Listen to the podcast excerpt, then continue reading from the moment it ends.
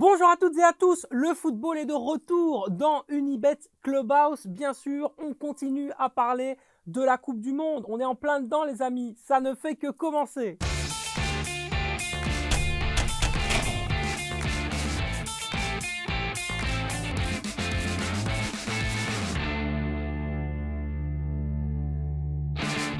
Et pour parler de cette Coupe du Monde et débriefer un petit peu cette première journée absolument palpitante, on a bien sûr notre euh, chroniqueur, notre sidekick, comme on dit euh, euh, maintenant. Quentin, comment ça va? Ça va bien, mieux que la victoire de, fin, le match des Diables Rouges. On a tous été déçus. Mais bon, on en a dit en off, ce qu'on retient, c'est les trois points. Et mhm. donc, si on va loin, on oubliera la manière, on retiendra qu'on a été loin. Garde un petit peu sous la pédale parce qu'il va y avoir des choses à dire dans le, dans le débat et dans le que oui que non sur les diables. Et puis j'accueille une personne, je peux le dire, voilà, c'est un ami, c'est quelqu'un que j'apprécie énormément, euh, qui est toujours bon en conseil et qui est euh, un sage dans le football belge. C'est José Riga. Comment ça va José? Très bien, très bien. Ravi d'être ici. Euh, bah, toujours ravi d'être dans un endroit où on parle foot et on débat de l'actualité puisque elle fait rage. Euh, je rejoins Quentin sur la prestation. je pense que depuis le, début de la Coupe du Monde, on a vu de très bonnes choses. Mhm. Et puis on en a vu d'autres, mais je pense que les informations tomberont au fur et à mesure. Ouais. Félicitations pour ton retour euh, avisé. C'est bien, tu es de retour au Bercail là. Oui, le quatrième. Hein, après une expérience exotique, je vais dire, ben voilà, le président m'a demandé de de lui donner un coup de main, comme c'est mon club de cœur à 5 minutes de chez moi. Euh, voilà. C'est vrai que vraiment. Difficile de le refuser. C'est clair. Mais en plus de ça, vous avez fait un, très bon mercato avec notamment le retour de Pelé Mboyo en tant qu'attaquant, qui est un super joueur international. International belge quand même, c'était un beau transfert, ça a beaucoup fait parler. Oui, tout à fait, tout à fait. D'autant plus que j'ai eu Pelé au cercle de Bruges. Euh, où il avait été bien utile d'ailleurs dans, dans, la lutte contre la relégation. Non, c'est un très bon joueur euh, avec un profil qu'on ne trouve pas évidemment comme ça à tous les coins de rue. Donc, euh, non, je pense qu'on a une équipe qui peut certainement faire mieux que, que ce qu'ils ont fait jusqu'à présent. Maintenant, voilà, la seule vérité du terrain nous, nous, donnera les indications après le ressenti. c'est comme je dis toujours aux joueurs, hein, moi je passe le témoin et après à eux de faire euh, ce qu'il y a lieu de faire. Mais voilà, c'est une série intéressante avec l'intégration des U23. Donc euh, voilà, on a beaucoup plus de matchs que la saison passée, ce qui est bien, somme toute, puisqu'il y a quand même un écart qui s'est creusé entre les 3-4 grosses séries, euh, équipes pardon, de la série. Mais bon, voilà, tout reste quand même à faire et j'espère qu'on le fera. El Professor, José Riga. Vous voyez un petit peu la tirade fantastique et, et la passion aussi hein, de, de, José, qui était un entraîneur qui a vraiment parcouru beaucoup de clubs qu'on aime beaucoup, le Standard de Liège, le Cercle de Bruges, entraîneur à Charlton, on en reparlera, mais voilà, tu as quand même une certaine crédibilité dans ce monde du foot qui est quand même assez, euh, assez importante. Et puis surtout, voilà, c'est quelqu'un quand il parle de football aussi, je peux je peux en témoigner. Ça fait plaisir de débattre avec lui et on va le faire tout de suite. Le que oui que non, bien sûr, sans attendre. On démarre avec la première question après le succès de la Belgique et des Diables Rouges contre le Canada. Ils enchaîneront ou pas une victoire contre le Maroc, nos Diables Rouges? C'est une question que je vous pose. Oui ou non? Oui? Oui. Ok, on a deux oui, c'est super. On enchaîne avec la deuxième question. On va parler de la Roja. Alors comme son nom l'indique, mais en fait ce n'est pas vrai, il n'est pas d'origine espagnole, José Riga. C'est le grand problème. José, c'est incroyable. Très, très, très lointaine. Non, mais je m'en suis déjà expliqué. En fait, euh, c'est ce, qu'on m'a d'ailleurs toujours dit. Maintenant, j'ai une cousine qui a, qui a essayé de retrouver les traces. Bon, elle n'a pas retrouvé, mais euh, je me considère quand même comme étant euh, espagnol de par, d'abord, de par mon goût à ce jeu proposé par les Espagnols. Bon, voilà, j'étais évidemment un grand fan, comme beaucoup certainement, du, Barça, comme je le suis aussi du Real, d'une autre manière. Mais bon, j'ai toujours cautionné ce genre de football. Voilà. Et donc, euh, quand je l'ai retrouvé en équipe nationale via Martinez, parce qu'il y avait un peu de ça à la belle époque, euh, voilà, je. J'ai toujours essayé d'apprendre l'espagnol, mais j'ai jamais été au bout. C'est-à-dire que par mon déplacement à un moment donné au Real de Madrid, hein, puisque j'ai passé une semaine avec Mourinho là-bas, je m'étais dit euh, connaître les mots essentiels, ce serait bien. Et puis mon expérience à Espagne, où j'ai côtoyé, j'étais co-directeur avec euh, Roberto Olabe, qui était également co-directeur et qui venait de, de l'Atlético Bilbao. Donc euh, voilà, l'espagnol à ce moment-là, je pouvais encore le balbutier. On en parlera de cette expérience au Qatar qui est, euh, je suis sûr, intéressante. Tu étais au firmament, tu étais au départ de ce grand projet qu'est l'Académie Aspire qui a amené ensuite euh, tout ce qui se passe actuellement sur le football euh, en lien avec le Qatar. On y reviendra, mais d'abord la question, avec un groupe aussi peu expérimenté et un seul attaquant de pointe et de formation dans son équipe, la Roja peut-elle faire mieux que les quarts de finale, José? J'ai envie de dire oui. Non. Alors, allez, c'est bien. On a un premier euh, objet de débat, c'est sympa, c'est intéressant. Et puis, bien sûr, vous avez vu cette victoire incroyable de l'Angleterre face à l'Iran. 6 buts à 2, absolument impressionnant cette armada. Et justement, est-ce que cette armada sera suffisante pour permettre euh, à, à l'équipe d'Angleterre de remporter la Coupe du Monde? Non. Non. Oui, pourquoi pas. Allez, c'est bien, on a deux objets de débat, on a un accord, et on part tout de suite avec l'accord. Bien sûr, les Diables Rouges. Euh, vous m'avez dit tous les deux, oui, ils vont gagner contre le Maroc, ce sera dimanche. 17 heures de mémoire, 17 ou 14 heures. je 14, pense que 14 heures. 14 heures, ouais. Allez, 14 heures encore une fois, tu vois, quand on parle de spécial. Ah oui, est là, là pour là, je lui laisse la parole. Il est, il est, il est fantastique. Donc une victoire possible. Euh, on va revenir très brièvement, bien sûr.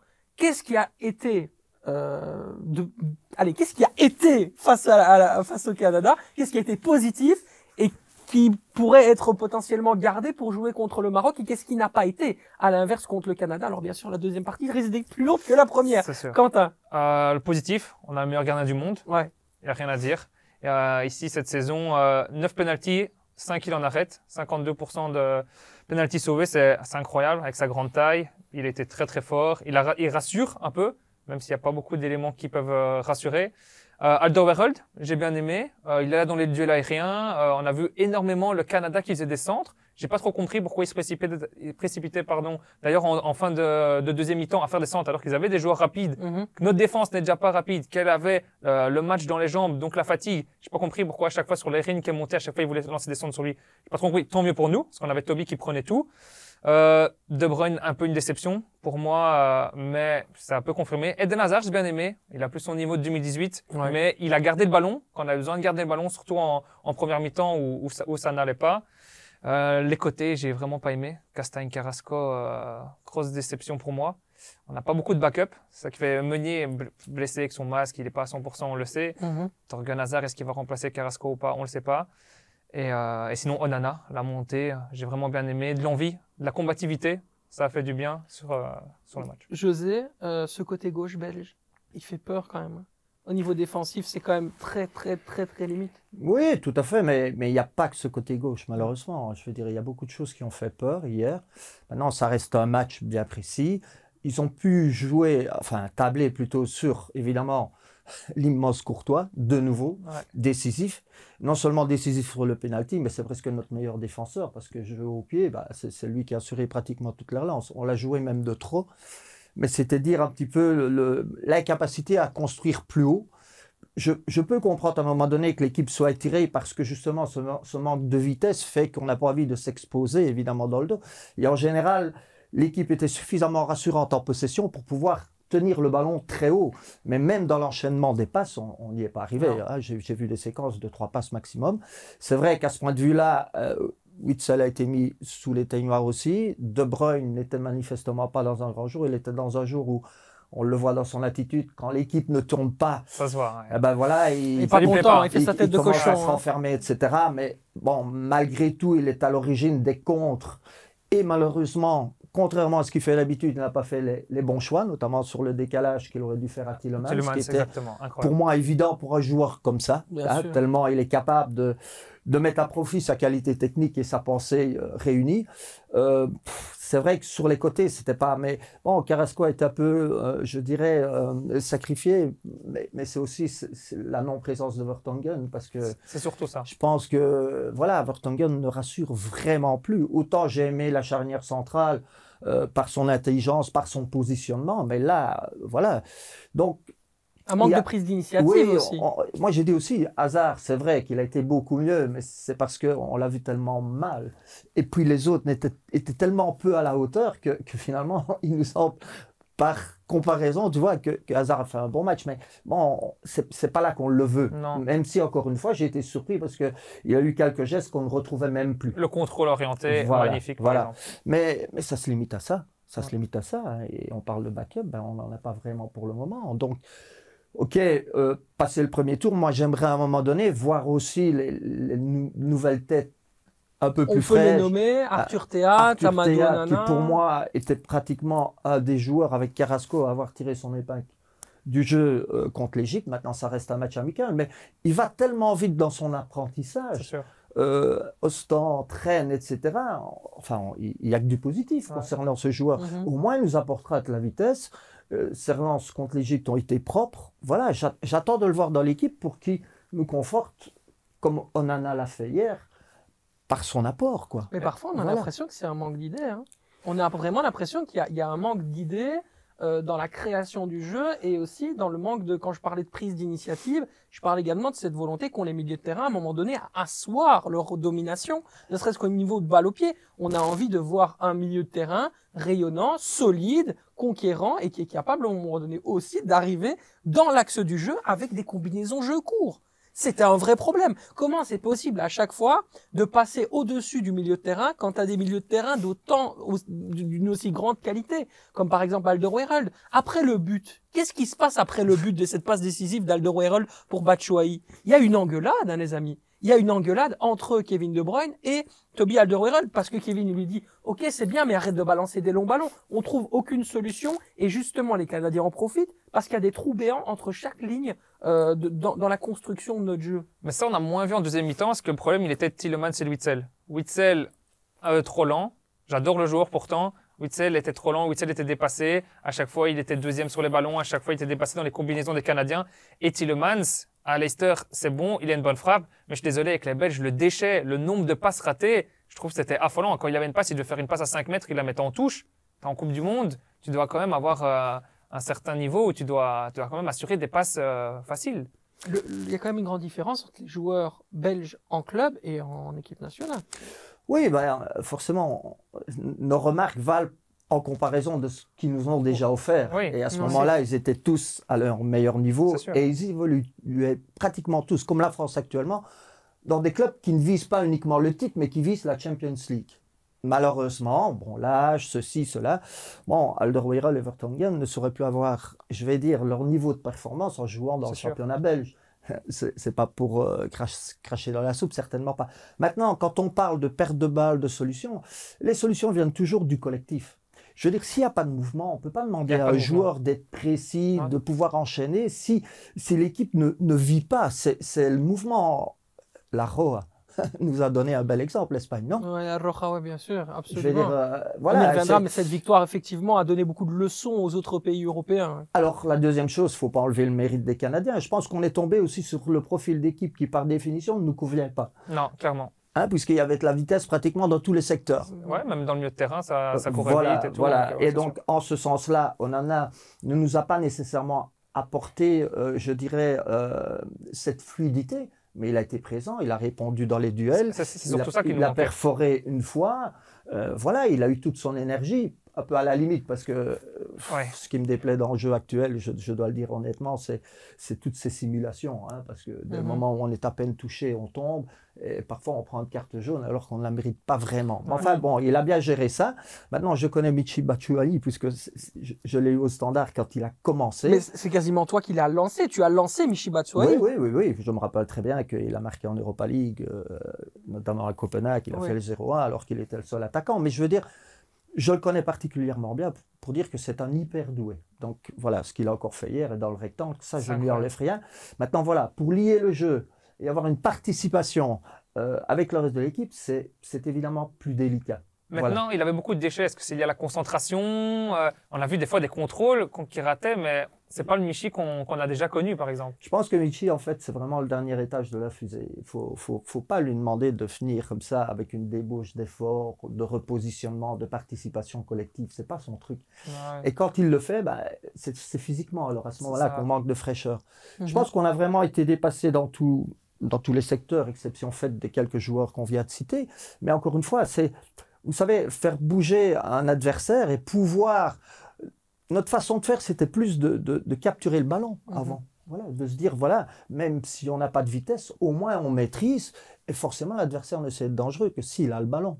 Mais là, le manque de solutions, le manque de mobilité, le manque de propositions, le manque de justesse, mais qui est aussi induit par ce manque de mobilité, ça nous a coupé deux fois les jambes. On était déjà pas rapide, mais hier, on était, on, était pratiquement statique. Quoi. On change quoi contre le Maroc, José? On change quoi? Qu'est-ce qu'on apporte par rapport à ce que tu as vu contre le Canada? Qu'est-ce qu'on met en milieu de terrain? Qu'est-ce qu'on met en, en, défense? Comment est-ce que le professeur José Riga apporte sa touche? Je suis, bon, Tu me connais, je suis vraiment pas donneur de leçons, mais ça doit être un déclic général, je pense, déjà. Euh, indépendamment des, des joueurs qu'on pourrait mettre avec de la fraîcheur, avec de l'envie, avec un peu d'insouciance, comme on a vu dans toutes les équipes, comme en Allemagne, euh, comme en Angleterre, bien entendu, où le potentiel attaquant et milieu est immense. Mais ça, je l'avais déjà, enfin, je m'en étais rendu compte en, entraînant en Angleterre. Donc, l'état d'esprit. Et je pense qu'il va changer par le résultat. C'est exactement ça. Qu'on vient d'avoir. Hein. Je pense que l'état d'esprit, en tous les cas, c'est comment est-ce que je vais dire, c'est un beau chantier qui se présente à Martinez parce qu'il peut s'appuyer sur une victoire. Donc dans les chiffres, c'est OK. Par contre, il, ne peut pas se voiler la face concernant le contenu. Mais ça, ils l'ont tous dit. À, hein. partir, à partir de là, euh, comme entraîneur, ok, tu as du boulot, mais, mais c'est mieux. Parce que si tu avais fait une prestation en demi-teinte, etc., etc., là, il y a une vraie remise en question de la part des joueurs, parce que forcément, il n'y a pas que l'entraîneur. Et là, il va devoir, je pense, euh, trouver justement cette énergie pratiquement dans tous les secteurs de jeu qui nous a manqué. Et quand il dit c'est un match sur lequel on peut bâtir. En tant qu'entraîneur, tu comprends où il veut aller? Tu comprends ce qu'il veut dire? Uniquement si on donne l'explication que je viens de donner. C'est-à-dire, le résultat est là, les manquements sont là et ils sont évidents au point que même les joueurs les admettent. Parce que souvent, il faut démontrer aux joueurs quand ce n'est pas si flagrant, quand mhm. c'est voilà, des notions plus précises qu'il faut aller chercher. Dans ce sens-là, oui, bien sûr. Euh, maintenant, encore une fois, euh, le changement, il doit venir de lui aussi. Mhm. Et, comme vous avez dit, de, certaines courroies de transmission qu'on n'avait pas et qu'on doit, qu'on doit mettre. Je, me répète, Théa, par, par, par, sa vitesse, par sa justesse, voilà, euh, d'autres équipes osent. Moi, ce qui me ferait mal, c'est que la Belgique soit sortie rapidement sans avoir rien essayé, rien proposé, ni d'avoir donné au moins du temps de jeu sur lequel on pourra construire le futur. Voilà. En attendant, pour le moment, la Belgique, avant de passer à la Roja, c'est important de dire que au moment où on parle, elle est effectivement première de son groupe avec trois points. On sait qu'il y a la fameuse règle de, des, des, des, deux points d'avance. Donc ça veut dire que si la Belgique gagne contre le Maroc, elle sera qualifiée pour les huitièmes de finale. Et de l'autre côté, ça va nous permettre de parler évidemment de ce fameux groupe G avec l'Espagne. Il y a une surprise incroyable. On ne peut pas ne pas en parler, même comme ça, euh, en faisant une petite digression sur le conducteur l'Allemagne battue face au Japon, ça peut changer aussi l'avenir des Diables Rouges. En huitième de finale, ils pourraient rencontrer effectivement les Nippons. Incroyable surprise. 2018. Qui s'attendait à ça? José, tu t'y attendais quand tu as vu ça? Très sincèrement, je reviens deux minutes sur mon parcours au Qatar. Et là-bas, j'ai eu l'occasion de voir jouer, euh, forcément pas l'équipe actuelle, mais il y avait un tournoi avec toutes les plus grandes équipes, et j'ai vu jouer le Japon. Et honnêtement, c'était un petit Barça. Il faut savoir que par définition, ces gens, en termes de proprioception, de coordination, bah, ils sont nés avec. Et l'éducation scolaire ou autre euh, et athlétique fait que, voilà. Ce qu'ils n'ont pas, c'est génétiquement la puissance, etc. Mais ils développent une forme d'intelligence. Si tu ajoutes à ça une discipline naturelle euh, chez eux, mhm. eh ben, tu as le résultat qu'on a. C'est-à-dire une équipe qui est capable de performer dans la durée, qui n'a pas d'état d'âme. Je veux dire, les remplaçants ont fait le boulot. Euh, l'entraîneur a très bien managé. Donc euh, voilà, il n'y a pas encore ces égaux démesurés, c'est déjà pas dans la culture. Et encore une fois, ils savent y faire. Ils savent y faire parce que techniquement, pied gauche, pied droit, bon, quand même de la vivacité. Bah, c'est une des recettes qui peut marcher dans le football. Ah, ça, tu as parlé de vivacité. Mitoma, Kubo, Kamada, ben, même le petit Tomiyazu derrière, c'est incroyable. Ah, mais on a la meilleure démonstration avec Ito qui, de gang, tu vois. bien sûr. Dieu sait s'il fait mal et il sait le faire à répétition, ces efforts, tu vois.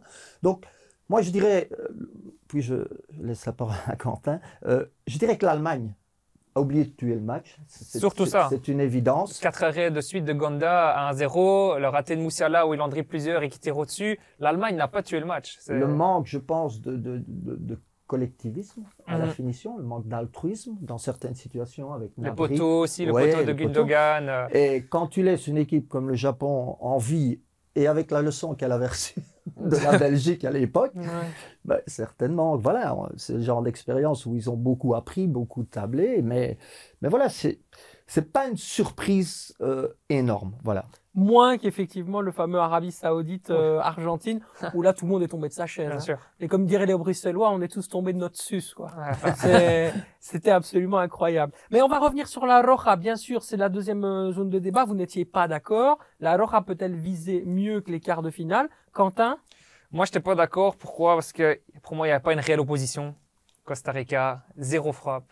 C'est les 20 et des pourcents de, euh, de, possession de balle. Euh, les joueurs, franchement, j'aurais pas voulu être à leur place. Là, tu as zéro tir, tu dois subir le match. L'Espagne joue vraiment ce rôle où ça peut aller de tous les côtés. Et je pense que le Costa Rica leur a facilité, facilité pardon, la chose qu'une grande nation, quand ils vont tomber contre une grande nation en huitième ou en quart, c'est là que l'Espagne va montrer ses difficultés, comme ils l'ont montré notamment en Ligue des Nations avec une défaite contre la Suisse quand ça joue des plus grosses nations, c'est déjà plus faible. Et là, Costa Rica, pour moi, il n'y avait pas de rivalité. Euh. Donc c'est pour ça, et comme tu l'as bien dit, il manque un neuf. Le neuf était sur le banc, c'était Morata qui est monté et qui a marqué. Qui a marqué. Mais, euh, mais il manque d'un vrai neuf. Et pour moi, l'Espagne ne gagnera pas la Coupe du Monde. Quelle maturité ce milieu de terrain, Gavi, Pedri, euh, Sergio Busquets, c'est le Barça dans une sélection nationale. Oui, on a beaucoup parlé de la jeunesse, mais il faut se rappeler que dans cette équipe, euh, je prends juste l'arrière-garde, elle est expérimentée. Jordi Alba. Hein, euh, Jordi Alba, Rodrigue, on peut pas dire que c'est des nouveaux, hein, les Laporte, etc. Donc, donc forcément Busquets. Mais je rejoins pour partie Quentin. non, non, très justement, il a fait remarquer que autant le Canada n'était vraiment pas l'adversaire idéal pour entrer en matière, je dirais, contre la Belgique, euh, comme entrer en matière, autant le Costa Rica était pratiquement une victime consentante dès le début du match pour l'Espagne. Donc il faut aussi garder les pieds sur terre quant au... Moi, ce qui me pousse à dire que peut-être ils iront plus loin, c'est simplement le fait que par définition, j'ai montré mon amour pour ce jeu, hein, et qu'ils euh, retrouvent quand même une identité catalane, qui à un moment donné... Ça... Et puis, de par leur entraîneur, qui ne doute de rien. ça, ça c'est la force. Qui, qui a, rappelez-vous, quand il a succédé à Guardiola au Barça, on se disait comment est-ce qu'il va faire pour faire aussi bien, mais, il a quand même performé. Euh, et je, et je crois qu'il a cette, cette force, ce charisme nécessaire à des équipes comme l'Espagne, parce que Bon, la presse là-bas, tu connais, etc. Il faut, faut, être solide. Ça fait partie des toutes grandes nations pour lesquelles l'attente est extrême. Mais c'est vrai que ça dépendra aussi du tirage. C'est-à-dire que, en effet, contre une équipe plus costaud, physiquement mieux en place, je suis pas sûr qu'ils vont pouvoir faire joujou, évidemment, comme ils l'ont fait avec le Costa Rica. Voilà. Mhm. Mais oh, ils ont un banc aussi. Ils ont un banc. Ils ont, ils ont, ils ont, la vitesse. Euh, donc, we never know. We never know. Et c'est super, tu m'offres une transition magnifique pour parler de l'Angleterre. L'Angleterre vainqueur 6-2 dans son premier match face à l'Iran. Iran dans un contexte politique très compliqué. Euh, ils n'ont pas chanté l'hymne, euh, ils étaient quasiment pas présents. Moi, j'ai vu des morts vivants sur le terrain. J'ai pas nécessairement vu une équipe de foot. Ils étaient plus là pour protester et d'utiliser la lumière qu'autre chose. Mais est-ce que cette Angleterre peut remporter la la Coupe du Monde? Oh, Là encore, vous n'êtes pas d'accord. Euh, quels sont les arguments que vous avez l'un ou l'autre que vous, et que vous pouvez euh, opposer, José? Moi, je, je tu connais l'Angleterre. Hein? fait Oui, oui. On rappelle, tu étais entraîneur de Charlton, de Blackpool, donc tu connais cette équipe, tu connais la mentalité là-bas. Très sincèrement, quand je suis arrivé là-bas et que j'ai vu le potentiel individuel des joueurs, des, notamment des jeunes joueurs, parce que que ce soit pied gauche, pied la force physique, parce que c'est un atout quand même qu'ils ont, ils aiment développer naturellement, d'autant plus euh, qu'au jour d'aujourd'hui le fitness est à la mode, donc il faut pas demander. Mais je me suis dit, en voyant les qualités individuelles et cette envie qui est propre aussi à l'Angleterre, parce qu'on ne fait pas les choses à moitié, hein, euh, à l'inverse de se laisser tomber et de simuler, quand ils sont à terre, c'est celui qui se relève le plus vite, même avec une jambe cassée. Donc quand on réunissait tous ces ingrédients, je me suis dit, le jour où il va y avoir des coachs européens pour leur donner une vraie idée de jeu, elle peut être différente, hein, avec Mourinho, avec Guardiola, avec Klopp, etc., ils vont faire mal. Et j'ai vu ce potentiel euh, de, jeunes joueurs. D'ailleurs, les équipes d'âge ont montré à travers les résultats. Maintenant, ce qui me fait plus peur, c'est plutôt défensivement. Voilà. Euh, Maguire ne m'a jamais vraiment rassuré. Je pense que je suis vraiment pas le seul. Euh, Stones s'est amélioré avec Guardiola, mais il alterne une position de latéral et de milieu parce que parfois il lui manque un peu, un peu ça. Euh, bon, Luke Shaw, il fait son boulot. Enfin voilà, c'est plutôt ce secteur-là qui me fait dire que ça pourrait être difficile. pour le reste, encore une fois, au même titre que l'Allemagne, les secteurs milieu offensifs, et peut-être encore plus dans l'Angleterre, ils ont pléthore de solutions. Ils ont pléthore de solutions et, et de la complémentarité, parce qu'on parlait d'un neuf, mais là, il y a quand même qui, qui, peut, qui peut forcément, et, avec de la vitesse, quand on pense que Phil Faudel est rentré et qui ne fait pas l'unanimité en équipe nationale, Rashford qui rentre et on voit. Non, voilà, donc je, je c'est peut-être parce qu'il leur manque ce, voilà, cette, cette ligne arrière, mais, mais voilà. Quant à l'argument contraire qui t'a permis de ne pas être d'accord avec euh, José. Demi-finaliste de la dernière Coupe du Monde, finaliste du dernier Euro. Du coup, à chaque fois, il monte un échelon. Cette année, potentiellement vainqueur de la Coupe du Monde. Et comme José l'a dit, offensivement, c'est incroyable. Et sur le banc, c'est incroyable. Bellingham, ce joueur est incroyable. 19 ans, pas l'oublier. Jude Bellingham, 19 ans, incroyable.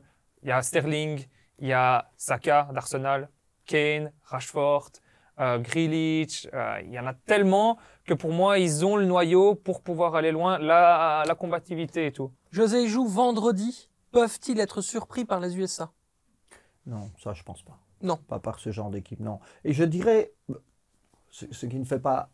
Hein, c'est une info qui ne va pas conforter mon choix de dire non. Mais moi, je l'établis sur mon feeling et surtout cette ligne défensive. Et puis, ce serait malheureux qu'on soit toujours d'accord. bah oui, c'est l'enjeu de l'émission, bien sûr. Je, ne suis pas là pour ça. Mais moi, il y a un autre paramètre. Euh, on voit beaucoup de blessés hein, dans, dans, ce début de Coupe du Monde, quand même, etc. Or, l'Angleterre, bah, elle joue à mi-saison. Quand elle joue après 65 matchs, on voit souvent des Anglais qui sont, qui sont morts, qui sont vidés physiquement, et pour cause. Peut-être que c'est peut-être ça, qui peut. C'est vrai que c'est Le fait que ce soit à mi-saison et qu'il n'y ait pas autant de matchs accumulés, voilà, euh, couplé avec la jeunesse. Jeunesse signifie souvent fraîcheur. Donc, donc voilà, ça pourrait être, à mon avis, en plus des qualités de ce noyau-là, être un élément euh, important. La fraîcheur de novembre sous la chaleur du désert du Qatar. C'est là-dessus qu'on se quitte sur les débats, messieurs. On part maintenant avec Xavier. Bien sûr, Xavier, euh, on va parler un petit peu de la Belgique et de forcément ce match face au Maroc. Quels sont les conseils que tu peux nous donner euh, sur ce match? Bah Moi, je pense, comme on en a parlé, hein, il y a beaucoup de lacunes côté euh, Belgique à tous les niveaux, surtout défensivement. Heureusement qu'il y a Courtois, c'est peut-être le meilleur gardien du monde, notre meilleur homme d'ailleurs face au Canada, mais il va pas tout le temps sauver la Belgique. Donc moi, je trouve que ce serait intéressant de, de parier sur au moins un petit but du Maroc. Surtout qu'on voit que sur toute l'année 2022, l'année 2021, il y a que deux ou trois matchs où ils n'ont pas marqué au moins un but. Donc un petit but du Maroc je vois quand même du cœur de la Belgique, mais un petit peu du Maroc, je trouve que ça se tente. Allez, ça se tente, c'est intéressant. C'est vrai qu'effectivement, la, la, défense n'a pas été euh, incroyable. On va jouer, messieurs. On va jouer. Question pour un expert. Vous connaissez question pour un champion. Maintenant, on est parti pour le quiz spécial entraîneur participant oh à l'actuelle Coupe du Monde au Qatar. Attention, je peux déjà donner le, le, titre à, José. Je peux hein. dire pareil, non, pas du tout. non, honnêtement, honnêtement. Bon, le, la règle, elle est simple. Hein. Il y a trois questions. Donc, s'il y en a un qui fait deux et l'autre qui fait un, c'est évidemment euh, le gagnant qui remporte un chocolat offert par Ken, le producteur de cette émission. Nom de Dieu, le fameux chocolat. Quand est-ce qu'il va arriver? C'est un, décidément un running gag chaque semaine. Ken, où est le chocolat? Where is the chocolate, Ken? This is the question I'm asking to you. Euh, on, bien sûr, démarre avec ah, celui-là, c'est le plus difficile. Je vais vous donner le plus dur, et puis après, ça va aller de plus en plus facile. On est parti, messieurs, vous êtes prêts Ouais. Allez. Né à Nampula, en Mozambique, je suis portugais. Durant ma carrière, j'ai entraîné et remporté plusieurs trophées majeurs dont une super coupe d'Espagne avec le Real Madrid en 2004, vainqueur de la Coupe du Portugal avec le Sporting Lisbonne en 1995. Je me fais remarquer en sélection nationale en remportant d'abord, toujours en tant qu'entraîneur, hein, bien sûr, on s'entend, un titre de champion d'Europe avec le Portugal en 1988, puis en 1991, après avoir entraîné l'Égypte. Je fais aujourd'hui le bonheur de l'Iran, avec lequel je oh. dispute oh, la deuxième Coupe du Monde. Après celle de 2018. Carlos.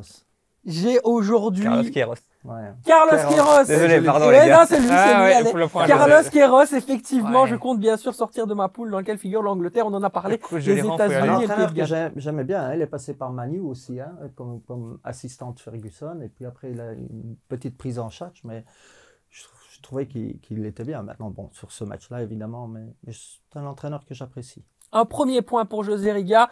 Quentin. Le coach de l'Iran. Euh, Attention. je vois bien. Ouais. ça peut déjà, ça peut déjà terminer là. Hein. On est bientôt terminé. Ancien joueur de football à bon niveau, passé notamment par les équipes de jeunes de Estoril et de Benfica, ma sélection a gagné à l'Euro en 2016 sur un but d'Eder et une Ligue des Santos. Nations. Ouais. Bravo, c'est une égalisation Magnifique Bah voilà, t'es encore en vie Comme la Belgique après la première mi-temps contre le Canada, Voilà. c'est un miracle. Ça. Voilà, Un petit goal de Michi, absolument. C'est un, c'est- ouais, c'est un des rares sélectionneurs toujours en poste. c'est sûr. Et on n'a pas parlé du Portugal, mais c'est quand même une, une fameuse génération aussi. hein. Hâte de voir. euh, Honnêtement, euh, je suis d'accord. C'est solide, avec des jeunes qui à chaque fois montent en puissance. Et, et aussi un banc. oui, oui, il suffit de regarder. Je veux dire, les Portugais, tu en retrouves dans tout- toutes les équipes du top. hein. Mhm. Enfin, voilà. C'est impressionnant. À seulement 44 ans, on dit de moi que j'ai révolutionné une sélection deux fois championne du monde et finaliste en 2014. Né à Pujato en Argentine, j'excelle dans le système tactique du 4-4-2. C'est d'une victoire Une victoire pour José Riga. Bravo José, je pense vous applaudir, on est fair play. Félicitations José, Ken, you will find the chocolate, my friend. Euh, on est parti bien sûr avec un, un- voilà une petite in- interview. Je ne pouvais pas ne pas en parler. Deux petits mots sur ton séjour très court en, en Kabylie. Euh, quelle idée d'avoir été euh, d'avoir été euh, en, en Algérie, mon, mon cher José. Quelle, quelle surprise Pourquoi est-ce que tu es allé là-bas? C'était dingue quand même. Quelle Ouais, aventure bah, En fait, euh, voilà, je me suis déjà exporté plusieurs fois dans, dans, dans ma carrière et bon, il y a, il y a quelqu'un ici sur Liège qui, qui m'a dit tiens, est-ce que ça pourrait t'intéresser? et tout. Euh, puis puis j'ai eu l'agent et puis j'ai eu le président au bout du fil et au départ, bah, je me suis dit pourquoi pas? Euh, bon, en général, je veux dire les challenges bah, ne me font pas trop peur. Et euh, j'ai regardé quelques matchs euh, et je trouvais que c'était pas mal au niveau contenu. Euh, j'ai vu qu'ils rénovaient leur terrain de foot parce que pour moi c'est un, élément essentiel. Euh, et non, je me suis dit, bon, c'était ma deuxième expérience pays du Maghreb après la Tunisie. Seulement, comme la Tunisie avec le club africain, avec le JS Kabylie, c'est le club le plus titré euh, d'Algérie, mais qui traverse des, turbulences incroyables.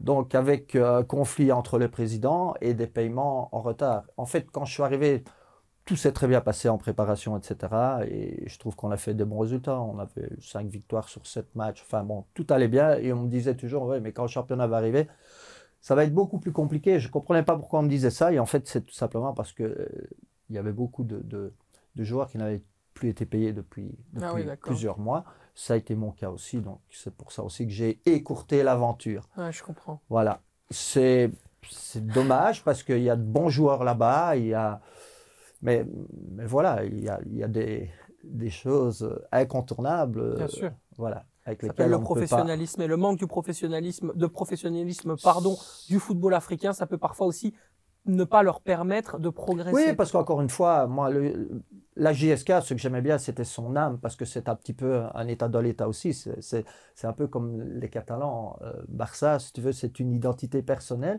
les, les Kabyles. Et j'ai rencontré beaucoup de personnes, euh, je dirais, très agréables, euh, qui, qui parlaient foot, passionnés. Et, moi, bah, voilà, je, je- je suis peut-être toujours un peu idéaliste dans l'âme. Je m'étais dit, si on peut leur rendre des titres et tout, mais bon, voilà.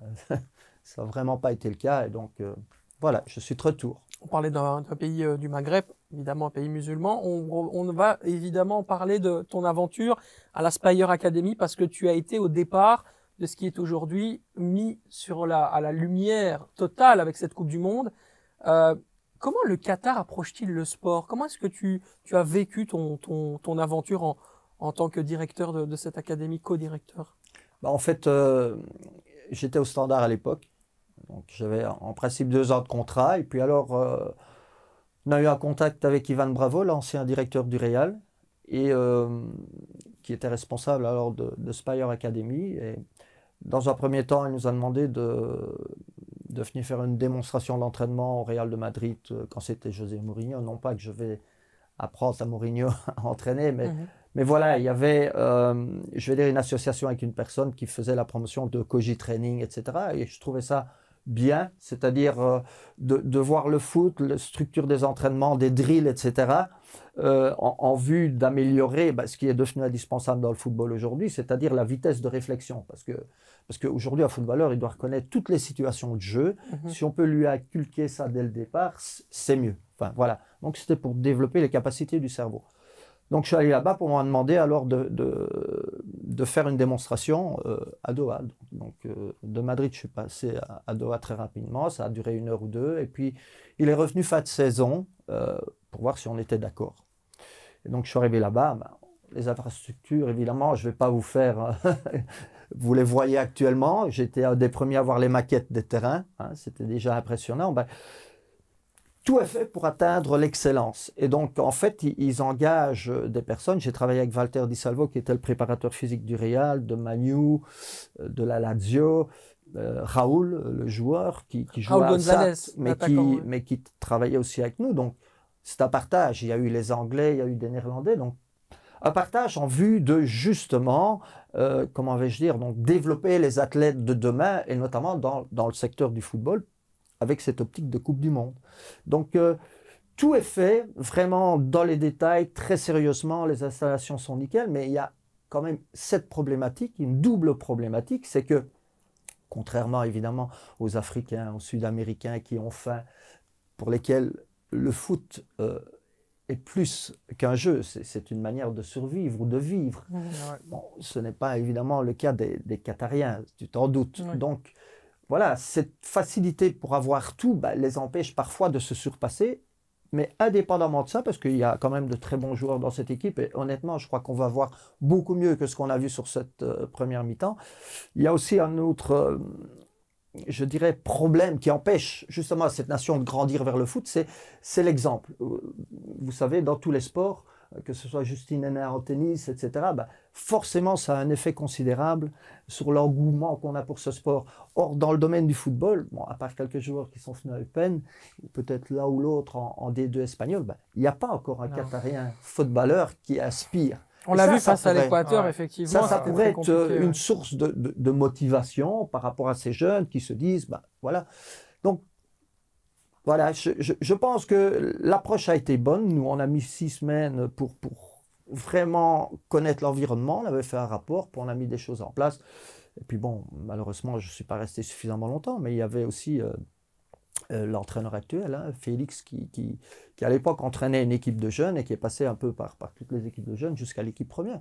Mhm. L'idée, elle était magnifique. Il y avait aussi couplé avec ça, euh, en fait, euh, ils avaient aussi une école avec Colomer, Joseph Colomer. Oui, Joseph Colomer, ancien directeur sportif de Penn. Et, et, de Barcelone. Et de Barcelone. Et Barcelone que j'ai bien connu, qui, qui m'avait demandé des renseignements sur Penn quand il est arrivé.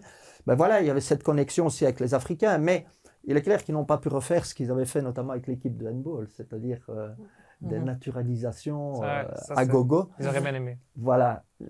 Et donc, et donc ils sont restés dans, dans ce qui était permis, dans ce qui était légal. Mais je dis, ils auraient un exemple de réussite, ça pourrait générer cette motivation. Pour le reste, voilà, ça c'est mon avis, mais, mais c'est de nouveau une grande expérience parce qu'il n'y a pas que le foot hein, dans cette académie. Il y a le basket, il y a l'athlétisme, et en athlétisme, ils ont fait quelques résultats. Hein. Euh, notamment sauteur en hauteur, etc. Donc euh, voilà, ils sont très performants et c'est très structuré. Et puis vous savez aussi qu'il y, y, a très peu finalement de Qatariens par rapport aux expatriés. Hein, Bien sûr. mais, j'ai trouvé ça moi personnellement encore une fois très enrichissant parce qu'on vit avec des Espagnols, des Anglais, des Australiens qui ont tous une expertise. Donc c'est très bien à partager comme expérience. Un homme, ouais, c'est ça, un homme d'aventure, un épicurien et un, homme de, un bourlingueur. Voilà, je pense que José le bourlingueur, c'est quand même, euh, c'est pas mal comme. Euh, Attention, comme... Hein, parce que tu m'as appelé professeur, maintenant bourlingueur. je suis pas sûr que. Quand est-ce que tu as une petite, euh, une petite question peut-être à, à, poser à, à José? Ouais, le, le joueur que vous, que vous retenez, qui vous a le plus impressionné de, de toute votre carrière?